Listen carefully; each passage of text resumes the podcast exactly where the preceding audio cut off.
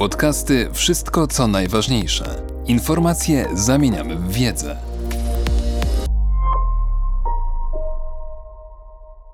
Michael Pettis Wojny kapitałów Przyczyną braku równowagi globalnej nie są nierówności handlowe, ale raczej dysproporcje w przepływie kapitału.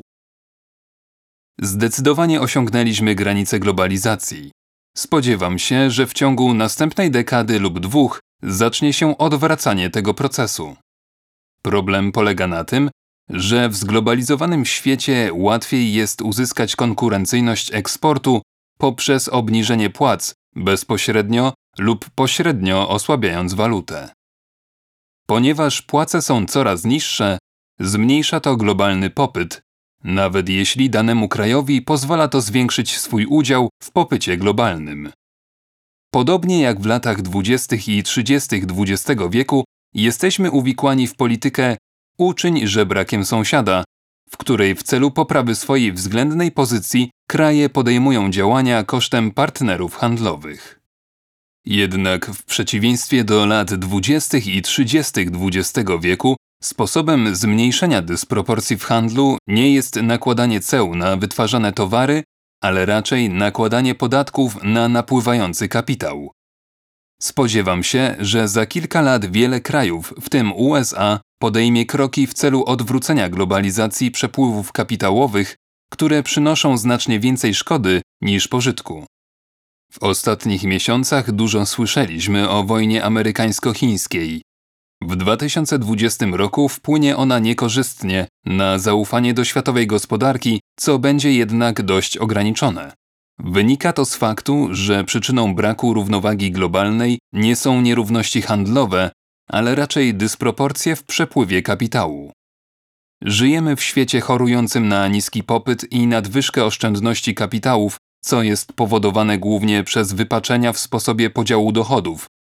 Podczas gdy przedsiębiorstwa, rządy i najbogatsi posiadają nieproporcjonalnie wysoki udział w dochodach, a zwykłe gospodarstwa domowe mają ten udział nieproporcjonalnie niski, nieuchronnie wzrost konsumpcji będzie bardzo słaby. W sferze nadwyżek oszczędności większość zgromadzonych środków na świecie, prawie połowa, trafia do Stanów Zjednoczonych, to zaś powoduje zakłócenia w amerykańskiej gospodarce na tyle silne, że kraj ten jest zmuszony do ograniczenia deficytu handlowego. W takim przypadku środki, które mają za zadanie wpłynąć na handel bez jednoznacznej zmiany przepływu nadwyżki oszczędności, nie mogą mieć rzeczywistego wpływu na ogólne nierówności w handlu. Innymi słowy, amerykańskie taryfy celne na chińskie towary mogą zmniejszyć deficyt USA w stosunku do Chin, ale spowodują jednocześnie wzrost deficytów USA i chińskich nadwyżek w stosunku do reszty świata. I to właśnie się dzieje. Podejrzewam, że za kilka lat Waszyngton zda sobie sprawę, że aby zaradzić tym zaburzeniom równowagi, musi zacząć ograniczać napływ nadwyżek oszczędności kapitału do USA, być może poprzez nakładanie podatków.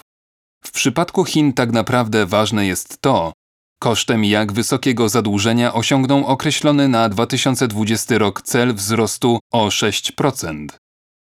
Jest to cel wzrostu PKB ustalony po grudniowej konferencji pracy gospodarczej Economic Work Conference i w praktyce oznacza prawdopodobnie między 5,8 a 6%.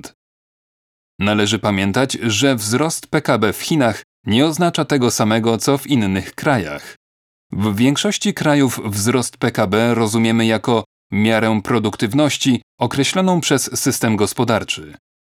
Jest to sposób pomiaru działalności gospodarczej generowanej przez system w celu opisania poziomu zamożności lub zdolności produkcyjnej wytworzonych w tym okresie.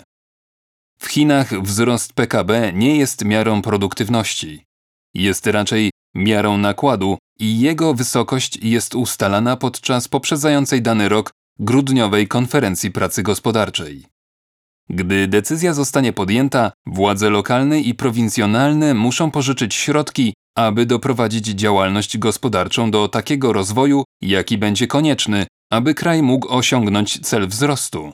Niezależnie od tego, czy działalność ta jest produktywna, czy nie. To sprawia, że notowany poziom PKB Chin różni się znacznie od PKB innych krajów.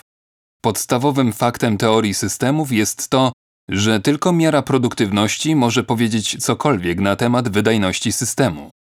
Miary nakładu nie mówią nic o wydajności systemu, a co najwyżej mogą powiedzieć coś o intencjach decydentów. W przypadku Chin oznacza to, że zgłoszone przez nie tempo wzrostu PKB nie może za wiele powiedzieć o rzeczywistych wynikach gospodarki.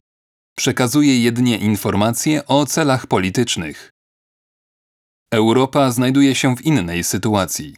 Jest nie tylko kluczowym graczem, ale także największym źródłem problemu o wymiarze globalnym. Nie tyle nawet sama Europa, ile Niemcy. Od czasu, gdy niemiecka reforma rynku pracy w latach 2003-2004 wywołała ogromny przepływ kapitału od niemieckich pracowników do niemieckich przedsiębiorstw, Niemcy odnotowały gwałtowny spadek udziału konsumpcji w PKB, zaostrzony niewielkim spadkiem udziału inwestycji.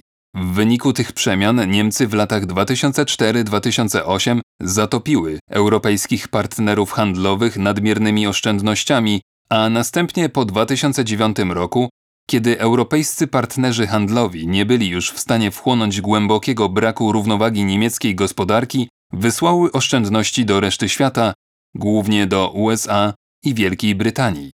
Wartość nadwyżki oszczędności kapitałów i nadwyżki handlowej Niemiec jest większa niż Japonii i Chin, dwóch kolejnych na liście krajów łącznie. Podcasty Wszystko co najważniejsze. Czytał Mateusz Mleczko.